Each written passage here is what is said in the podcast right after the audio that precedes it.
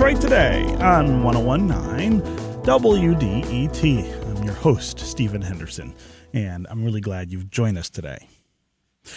We spent a lot of time on this show talking about the rancorous partisan divides that absolutely define our politics these days. And when we talk about that, I always want to be clear, really clear, about what the problem is as I see it. There's nothing wrong, of course, with deep seated political belief or ideology. There's nothing wrong with people fighting for the things they want or need from our politics or our government.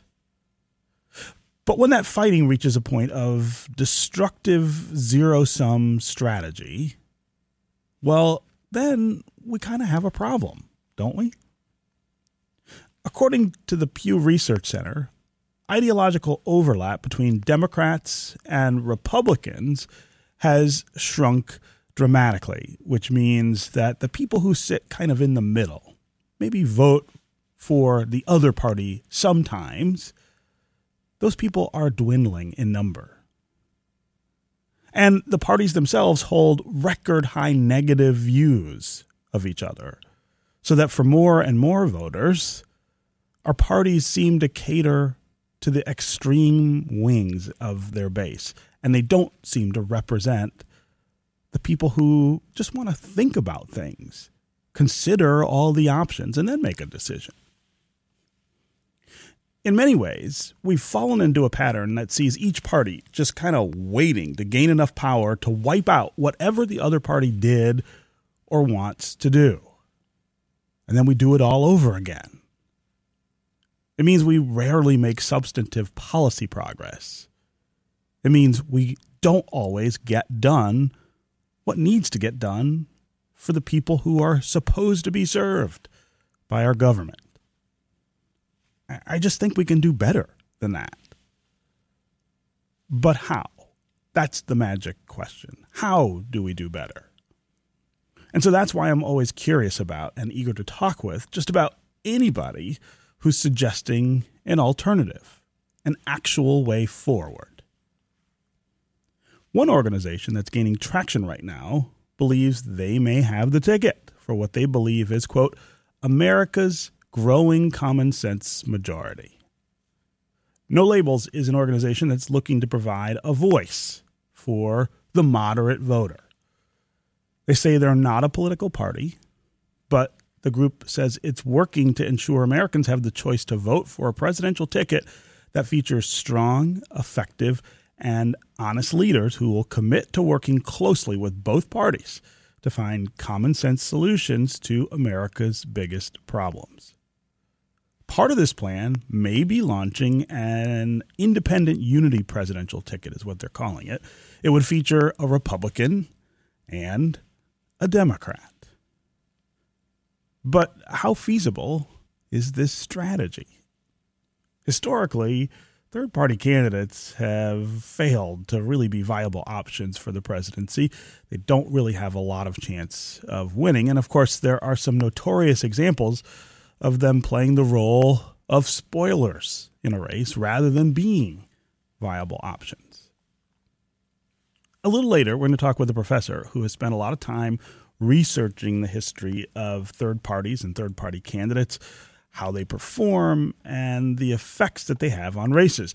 But first, I'm joined by a longtime Michigan political figure who is involved with the No Labels organization, and he's here to talk about us why he is supporting their efforts heading into 2024. Fred Upton represented Southwest Michigan in the U.S. House of Representatives for 26 years before deciding not to run for reelection in 2022. He was the fourth House Republican to say he would vote to impeach former President Donald Trump for inciting the January 6th attack on the U.S. Capitol, and one of only 10 House Republicans to eventually do so. He joins us now to tell us more about why he's throwing his support behind no labels. Fred, welcome back to Detroit today. Well, Stephen, it has always been a pleasure to be with you, either in person or like I am now on the other side of the state over in St. Joe. yes. and you can finally call me Fred since I'm not a sitting member of Congress, which is always against your right alleged profession uh, rules. Uh, Yes. But anyway, it's uh, it's a pleasure to be with you, and It's great to have yes, you here. I, and I'm really I am involved with no labels, and you know some I'll just take this out of the air right now. Some people say that we're going to be a spoiler and we'll uh, reelect Trump, and I think that might be my- the worry. Yeah. yeah, m- my point of view is why would Fred Upton want to be involved in anything like that as one that voted to impeach him? The last thing I want is seeing him, him uh, reelected. So let's we'll take that off the table now. But he, but your preface is right on. We're all tired of this partisan crap, and I can say that. Um, back in D.C., uh, trying to get stuff done. I mean, we thank goodness uh, we resolved the debt ceiling, but man, we went right to the the edge of the cliff We on did. that. We have an, another major issue coming up, literally almost uh, uh, two, uh, two months away, and that is the the end of the fiscal year and the inability of the House or Senate to pass a budget, let alone, at least at this point, a single appropriation bill. Although the House is going to try with a couple this week uh, that could lead to a, a shutdown here, but that's a, a topic for another day. hmm But I'll tell you, wherever I go, I mean, I was up north this weekend, and you know, I stopped in a couple little towns to get some stuff, and you know, here, of course, over in Berrien County where I live. It, wherever I go, people say, "Do we?" Especially folks that might recognize me, or we start talking about politics. Do we really want this ticket again of Biden and Trump? I mean, can't either party come up with a nominee that's not a majority of folks with even within their own party perhaps that don't want a rematch of the of the the whole thing. And you know no labels has been around really for almost well it's 10 years. I've been involved with it for probably since 2015 hmm uh, they're a bipartisan bicameral so that's house and senate uh, group that, that we met. I was a member i was a vice i was a republican vice chair of the problem solvers caucus uh, 60 members a good number from michigan. I mean debbie dingell dan kildee elissa slotkin peter meijer myself uh, i think that was our, our michigan contingent.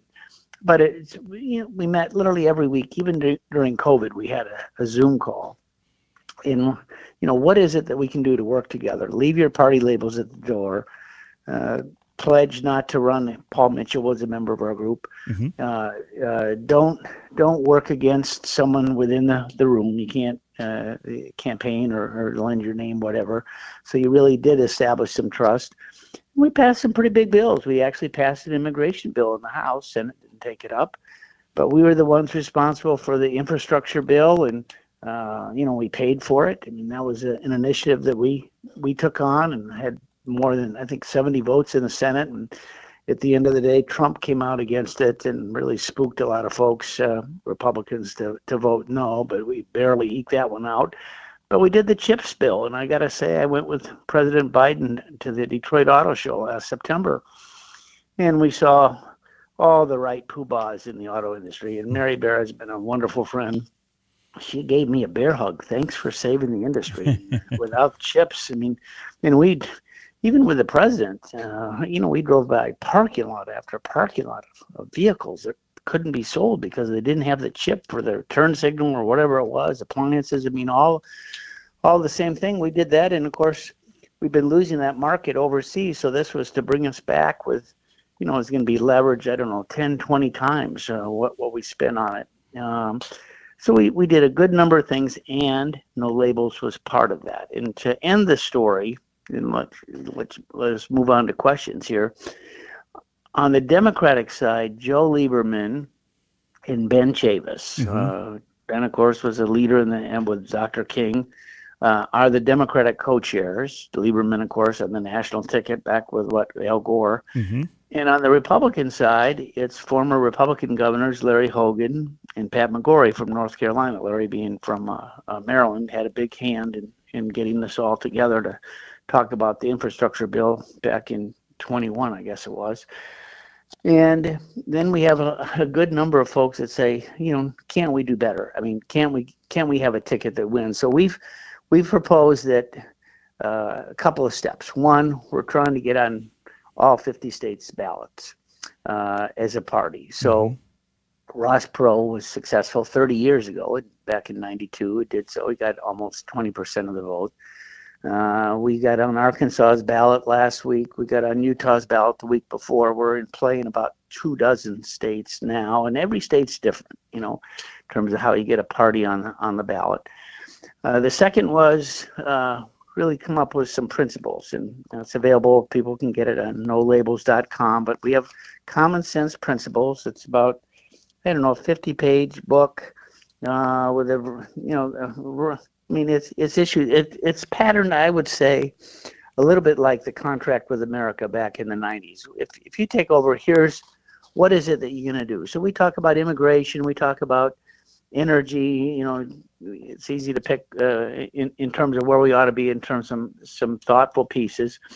And our idea would be to likely have a Republican presidential nominee and a Democrat vice presidential nominee almost what exactly you know i was on john mccain's national uh, leadership i was one of his mm-hmm. co-chairs mm-hmm. back in 08 he almost picked joe lieberman to be his vice president uh, mm-hmm. and I, I, actually thought that would be a great idea hmm.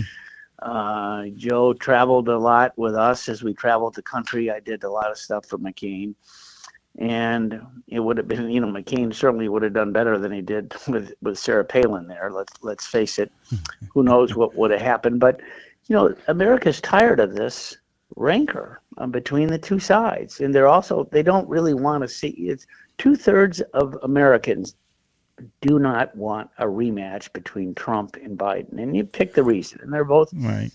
You know, so um, so so here here here's a question for you. If I don't doubt anything that you're saying about people being fed up with what we're dealing with. And as I said in the open, uh, you know, we, we just kind of swing back and forth between one party doing, you know, as much as they can while they're in power and then the other party coming in and trying to erase as much of it as they can. I think, no question, everyone's done with that. But if that's true, why can't the majorities in both parties change those parties so that they don't behave that way? Why do we need an outside influence to make this different? Well, a couple of things. If they did that, we'd go away. we, we, have we, a reason to be doing this. I, right? I got I got other issues I want to work on. Okay, they'll, they'll go back to being a legislative uh, help to, to, the Congress uh, versus actually, you know, think about uh, I don't want to say running a ticket, but promoting a, a ticket because we're a, a, ways away from actually not only a selection process, but who is it going to be? Uh, uh, is the Republican and the Democrat? And let me just be quick to the chase. It's not Fred Upton, okay? I'm not going to be a Dick Cheney here. Um, uh, but if, if either side, you know, we've said that if it's not Trump Biden, we're not going to proceed. Hmm. Um, but we're sort of an insurance policy in case it is. And you know, I, as I look at the tea leaves today, you know, I, I think the cake's baked. I mean, I look at Biden, uh, and you know, he was smart, and then he picked people like Gretchen Whitmer and Governor Pritzker and Governor Newsom in California to be his co-chairs. Uh, you know, Kennedy's not going to make a run here that's that's uh, going to take him out, nor should he. Mm. But it's you know it, it's his. Uh, and he changed the the date so south carolina is one of the first states and you know jim clyburn has you know saved him uh, mm-hmm. four or five years ago uh, from south carolina. On the republican side trump is stronger than ever. Uh, and they changed a number of states including ours. So it's almost winner take all in terms of the delegates. Um, you know back in 2016 when there were 17 republicans winning trump got a third of them he's going to get pretty much all of them mm. uh, under the new rules. I saw a report this weekend that he's identified 100,000 Trump supporters in the state of Iowa. Mm. Guess what? They have a caucus, yeah. and they've been in touch with him already three, four times. Uh, Trump didn't fare so well back in 2016 there. He's going to do okay this time. Yeah. He's going to do okay in, in some of these states, and he's running away with it. So, so what about the idea that I mean, if you look at what's happened in the last several presidential elections, the real problem is presented on the Republican side, where Republicans have won, I think it is one popular uh, presidential election in the last 30 some years. I mean, 1988 is uh, is uh, is the last time uh, really we saw that that happen. Uh, George Bush, of course, did win his second presidential election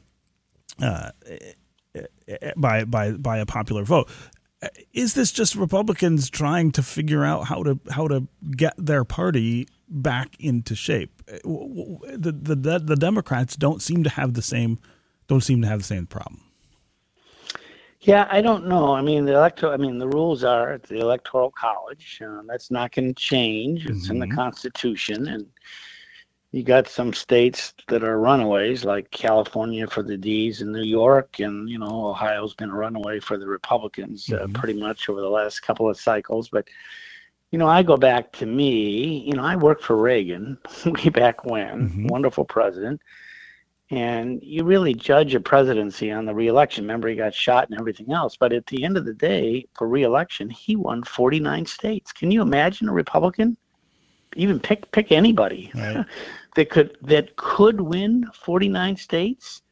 I mean, um, you know, he lost only Mondale's Minnesota, of course, right. who was his opponent. So, uh, and Reagan's magic, and I always considered myself a, a Reagan Republican. I, I wish he was alive today and, and being able to tell us what how we got off the track.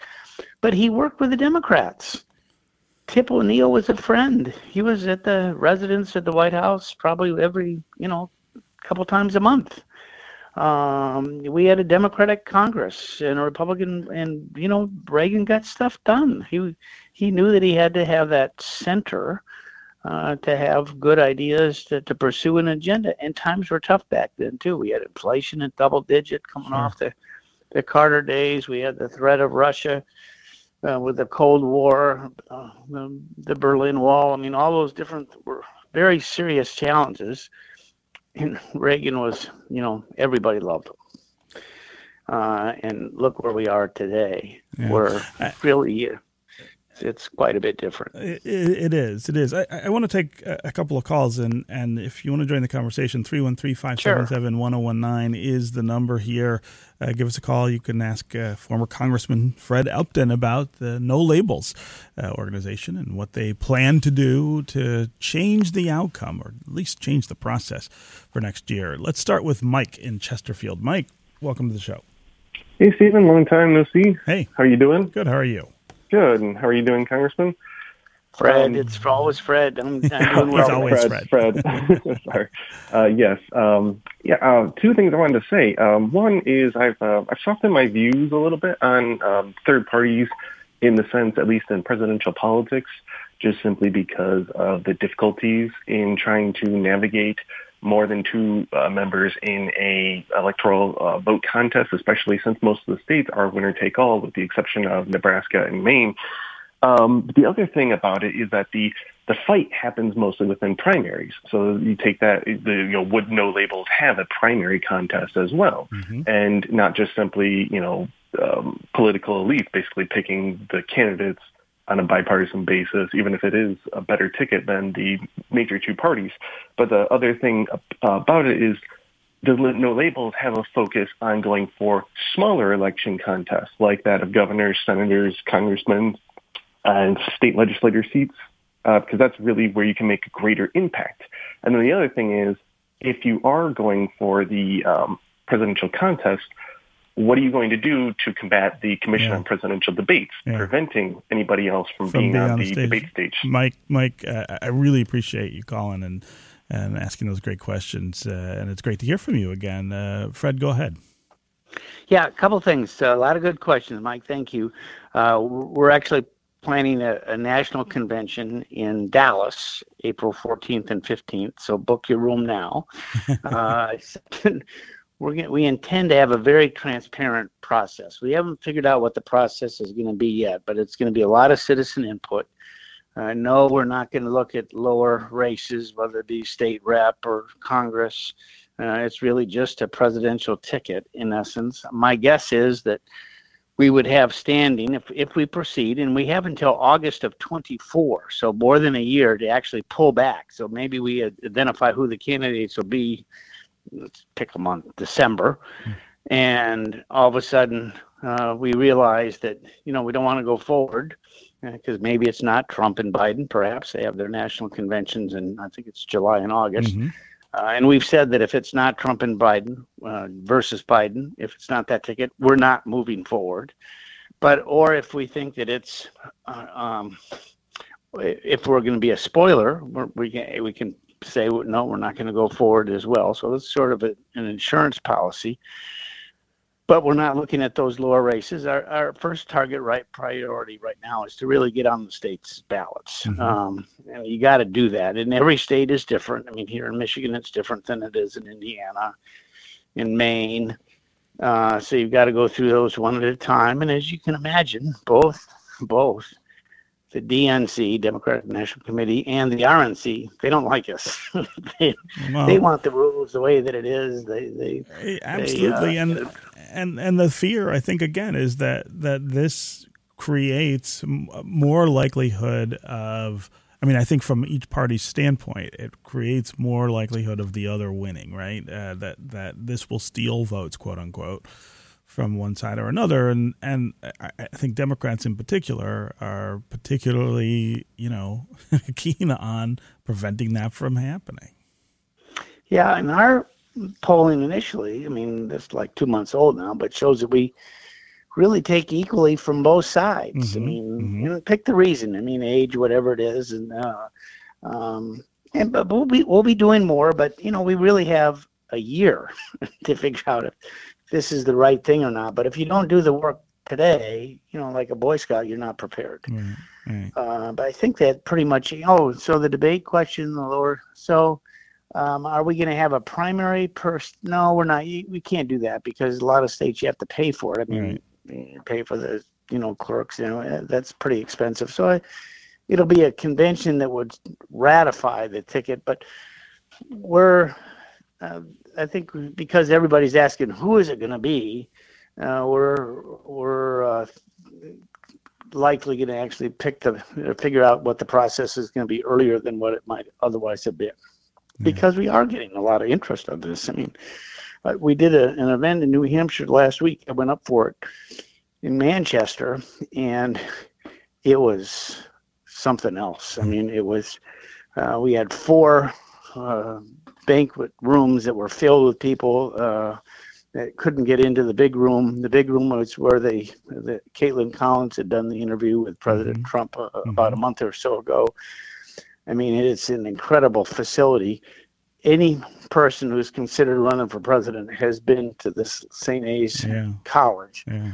I had forgotten that Newt Gingrich had even a run for Congress back in 2012, but, right. but there he is, yeah. and there's so, you know Jimmy Carter getting off the Delta plane. Fred, I I, I don't want to I don't mean to cut you off, but we gotta we gotta take a break. Oh, but uh, yep. I, I'm really glad uh, that you came by to explain this to us, and we will uh, want to talk to you, I'm sure, in the coming months about how this is all going. I, I, think it's fascinating. We will still see how it all kind of affects the race. But Fred, always great to have you here. Thanks. Uh, thanks for all your good work. Okay, we're going to take a quick break, and when we come back, we're going to keep talking about the idea of third parties and whether the two parties that uh, we have in presidential politics are so broken that we need to do something else. We're going to welcome another voice to the conversation. We'll also continue with you on the phones and on social. Dennis and Dearborn, Jadana and Grosse Pointe Woods. We'll get to you if you want to join them. 313 577 1019 is the number here. You can also go to Twitter and hashtag Detroit Today. We'll be right back with more Detroit Today.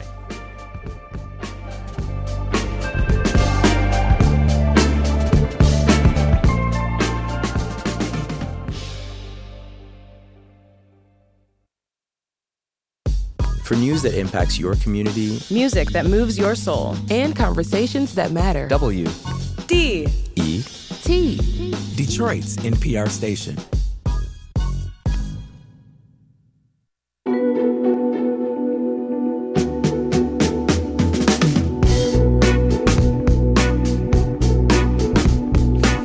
This is Detroit Today on 1019 WDET.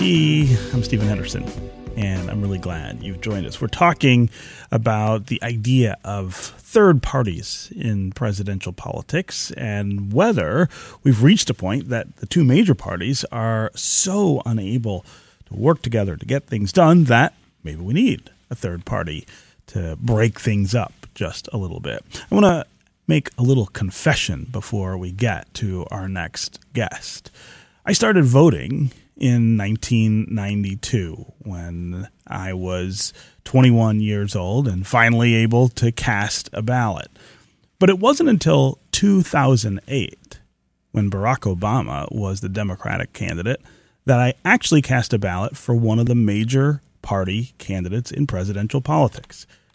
In the four elections prior to that, I cast ballots for other candidates. And the reason was I never really felt represented, fully represented, by the candidates that the Democrats or the Republicans had put up. So I looked for someone else. Barack Obama really was the first person who made me feel like he understood me. He spoke for me. He represented me. And so I cast a ballot for him. I don't think I'm alone in feeling that way about presidential politics in this country. Lots of people feel lost in the parties that they either vote for or feel like they can't bring themselves to vote for. And they maybe make other choices. I think the most common choice that people end up making is they don't vote at all. But how do you get more people interested? Is it about creating a viable alternative. Have third parties, for instance, ever worked in America, a country that has had a two party system since almost the very beginning? Could a third party win in our political system with its many moving parts and rules and traditions? That's where we continue the conversation today. And help us answer those questions and talk more about it, I'm joined by Bernard Tamas. He is a political science professor at Valdosta State University and author of the book, The Demise and Rebirth of American Third Parties. Uh, Professor Tamas, welcome to Detroit Today.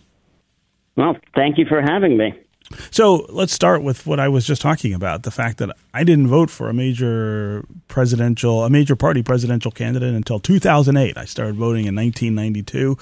I think that's a pretty common sentiment. Not that not that most people behave that way in the voting booth, but that many many people feel that way about the two major parties. So I guess the question to you is why shouldn't we think about a third party that might break up the dominance of the Democrats and the Republicans? Well, well, let's take that that concept and this the what you're saying about your your voting history, and and link it back to something that that Congressman Upton had said maybe maybe ten minutes or so ago, and he said that can't the major parties come up with more popular uh, politicians than Biden and Trump to to run for president, and the answer is probably not. and so yeah, so he had spoken about uh, very favorably about about President Reagan and about the high level of, of support that he received. Consider the fact that that what we have over the last uh, 10, 20 years is a real shift in American politics. And one of the most important things that has come up is been partisan polarization. It's the opposition of, of different parties, but uh, people against uh, the basically people shifting away from each other. But more important concept or adding on to that is something called negative partisanship. And what it means is that what's going on right now is that most American voters are, it's not so much that they support their own party. It's that they're very, very opposed to the other party. Mm-hmm. So there's lots and lots of people who call themselves independents, but really actually kind of aren't. They actually always support one or the other party and are hypothetically very supporting of third parties. But in the end of the day, they keep going back to the major parties, and the drive isn't so much that, let's say, Democrats are big supporters of Biden. It's that they really, really hate the Republicans. Right. And the same would be true with the Republican Party. And so what's happened is, so you'll notice if you we, you notice with, with Donald Trump when he was president, he had something around 40% support and it didn't move. And with Joe Biden, uh, 40 some percent support, and it hasn't moved. It doesn't matter what happens. This is very different than the Reagan era or or with uh, with Lyndon Johnson or even Richard Nixon, who mm-hmm. was extremely popular until he was thrown out of office. Yeah, uh, his numbers would go up and down. So, so, so what, what, you're saying really is that we have changed. We, as a, a nation, as a people, have changed the way we think about it, and that that's being reflected in the parties and the way that they interact. Is that right? That's correct. I mean, there's a there's a global change in politics that's going on everywhere, basically across the democratic world, where where you have this rising polarization. In our case, it has produced something called um, that voters are being calcified. In other words, they're really not moving away from each other. So what we can expect, it doesn't matter how good of a candidate No Labels comes up with what we can expect is that the vote is going to be very, very, very close in this coming election. It's probably going to be a few percentage points from each other. Now, again, it's it's always hard to uh, speculate. Things could change, but generally speaking, this is what we've been seeing since around 2000. Yeah. So the idea, the first thing we have to dissuade ourselves with is if we just had someone more popular, Joe Manchin. I'm not sure why he'd be more popular than than uh, Joe Biden, but let's take it anyway. That somehow this is going to change what's going on in American politics. Yeah. Yeah. Uh, again, 313 577 1019 is the number here on the phones. Call and tell us what you make of the two party system we have. And we're coming up on a presidential election. Uh, how satisfied are you with the trajectory of the race for the Democratic uh, nomination or the Republican nomination next year? It looks like at this point we will be faced with the same choices we had in 2020. Donald Trump may very well be the Republican candidate. Uh, Joe Biden seems very likely to be the Democratic candidate. Is there some way we can do that differently? Is there some way we can inject some disruptor that would get us different choices for that? Is a third party one way? That might make things better. Again, 313 577 1019. Before we get back to our listeners, uh, Professor Tamas, I want, I want to have you talk about third parties, uh, the effect they have, and why they historically have not been able to succeed. And there are, of course, some, some exceptions to that. Of course, the Republican Party was the third party at some point in, in history. It is now one of the two major parties. But, but tell us about the effect that third parties tend to have and why they don't often gain that kind of traction? Well, I guess it depends on how you define the word success because the third parties in America used to play a really substantial role and potentially could at some point, but not sadly. I mean, we would be, I think, better off with a multi uh, party system with maybe three, four major parties. But putting that aside, historically, third parties have, have not played that role. They've done a strategy that is often referred to as sting like a bee. And what they, the, the most effective ones, they would emerge often very rapidly, often almost as a surprise. And then what they would do is they would galvanize voters with some, some specific issues they would attack one or the other major parties, and not just at the presidential level, but often at, at all kinds of levels. And they would basically push the party off on its heel. They would not actually win a lot of seats. But what they would do is they would kind of crash the party. And then what would happen is the, the major parties would then wind up responding to that uh, by reforming themselves, by realizing, okay, we're in trouble here. And so they would steal the issues that the, the third party is running on. They would uh, adapt them themselves.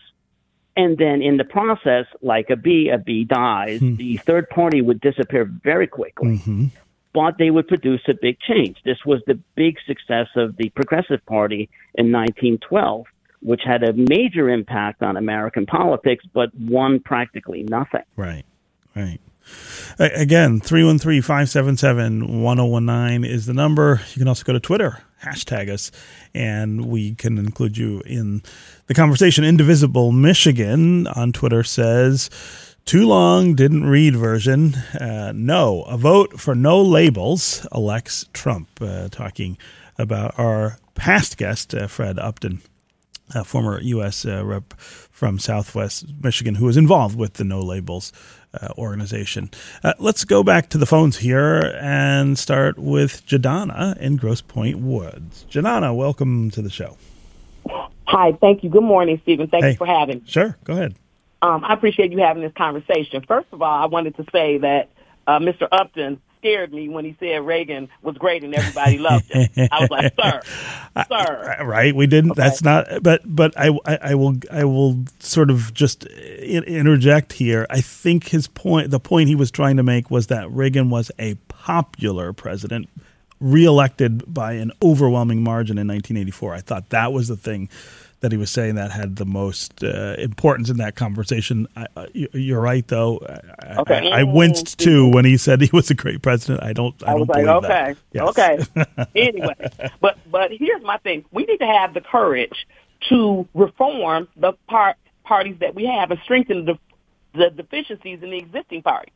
Elections have consequences. Last time we had a third party injected into in, into the situation, we ended up with Trump, and that election.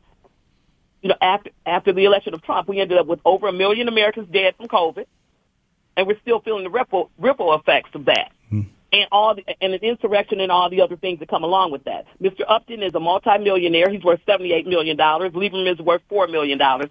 I don't think that they're, uh, you know, they they they need a a, a project, and I, I'm not interested in their vanity projects.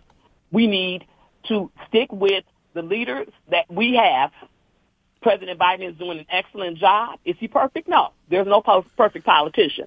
But going to this third party system is going to get Trump back in office, and So- I'm definitely not interested in that. So, so, so, John, that's a really interesting. That is a really interesting take on all of this.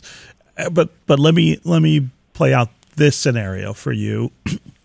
what if there were a, a, a credible and you know reasonable challenge to Joe Biden within the Democratic Party? Uh, If you had your pick, for instance, of Democrats to, to, to represent the party on the presidential ticket next year, would you pick Joe Biden or would you rather see a, a you know a contest that you know uh, results in somebody in somebody else being being the nominee? Well, if I had if I had my pick, I would pick Stacey Abrams. But we know that Americans Okay, are that's not probably not going to. I'm with you on that, by the way. woman. I would I would cast that vote too. But Yeah. but but I guess what I'm getting at is is are you not frustrated with the fact that that that it seems that Joe Biden will be the, the, the, the nominee and there isn't anything anyone can really do about it? Am I frustrated? Stephen, I'm a black woman in America. I stay frustrated. Okay? we we know that that people are not courageous enough to put people in, in, in position and seats of power who should be in those seats of power. People want change until a real change agent shows up. Barack Obama ran on the platform of change and people were like, wait a minute, dude's trying to change stuff. He ran on the platform of change people, so you should have understood that he was going to change stuff. So we know that people aren't really prepared for change. Yeah. So thi- this is not this is not complex. This is how America has always been. People, they're not the the Democrats are not brave enough. What we what we really need to do is plant a garden and help the Democrats grow some backbone.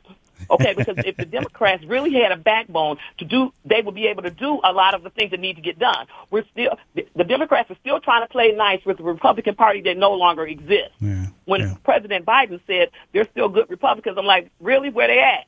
yes, I meant that. I know my English teachers are not going to be impressed, but where are they? Jadonna, no, it's always there are good Republicans. it's always great. It's always great when you call. I really appreciate uh, the, Okay. the thoughts. Okay, we need to take a quick break. And when we come back, we're going to continue this conversation with Professor Bernard Tamas of Valdosta State University and with you, the listeners. We'll get to Bernadette and Old Redford, Dennis in Dearborn, Gene in Dearborn Heights. If you want to join them, 313 577 1019 is the number. You can also go to Twitter and hashtag us. We'll be right back with one, with more Detroit Today.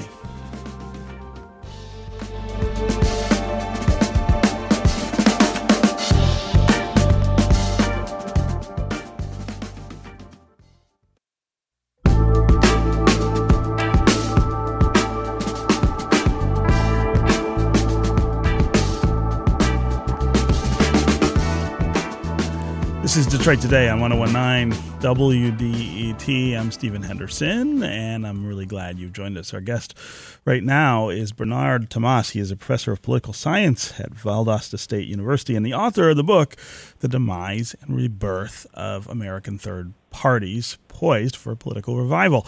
We are talking about uh, third parties and their historic role in presidential politics, whether they might play a different role in the future or even now as more and more people seem to be frustrated with the Democratic and Republican parties and the way they make their choices uh, for president. We want to hear from you, of course, on the phones and on social. 313 577 1019 is the number. That's 313 577 1019. You can also go to Twitter and hashtag Detroit Today and we can work you into the conversation that way.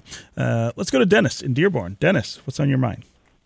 Hi, uh, good morning. I have to evolve my question because this uh, program is evolving the, the, the questions that you raise. So Yeah.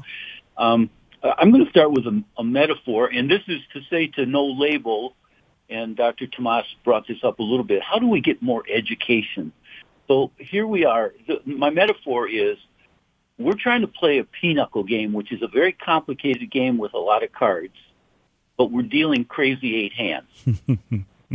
so that's what's going on. And, you know, it's great that Reagan and Tip O'Neill could get along, but can we get back that I can get on the elevator in my own building with people? I live in a 200 apart, uh, 200 uh, apartment building and get back to talking. We don't have common definitions. We don't have uh, our our history is so so anti-history. We just don't have the the, the commonness. So, does no labels make any effort to really educate? You know, whether they run a third party or not, do they make us more educated on our civics? That's a great question, Dennis, and and you're right. I mean, we don't even have common terms. Uh, you know, when we try to talk about politics or culture or, or, or history in this country right now, and, and it's frustrating, and, and it it adds to the difficulty of trying to to govern together, trying to, to, to solve problems. Uh, Professor Tamas, I, I wonder what your reaction is to what, what Dennis is actually is asking, and what role you think no labels can play in uh, in that dynamic. Well, I, I think the caller is is right that this is this is the case right now. It's highly polarized politics. With there is very little. law. there, there isn't even a really agreement on on some very basic things about politics. I did want to actually go back to the first caller who had made uh, the the point where she said that that the that the no labels candidacy would be most likely to simply help Donald Trump. And and here's an important point when talking about no labels to see who agrees with her. And who the people who agree with her include moderate groups within Congress. We're talking about what's called the Problem Solvers Caucus, which is concerned about about no labels. The Third Way think tank, which wants to be pull American politics towards moderation, is also concerned. The Lincoln Project, which is a Republican group that's very opposed to, to Donald Trump, is also uh, sending up alarm bells about the no labels candidacy, the no labels strategy. So there, there isn't. This isn't simply some something that the Democratic Party is saying. It's actually the moderates themselves that are questioning this strategy. So you have to really wonder whether or not this is something to be going forward with, especially since if you go back to what I was talking about earlier, this isn't really a traditional uh, third party strategy. This is not the same as what the Greens are doing or the Libertarians are doing, where they're using their third party uh, challenges in order to po- uh, push particular issues.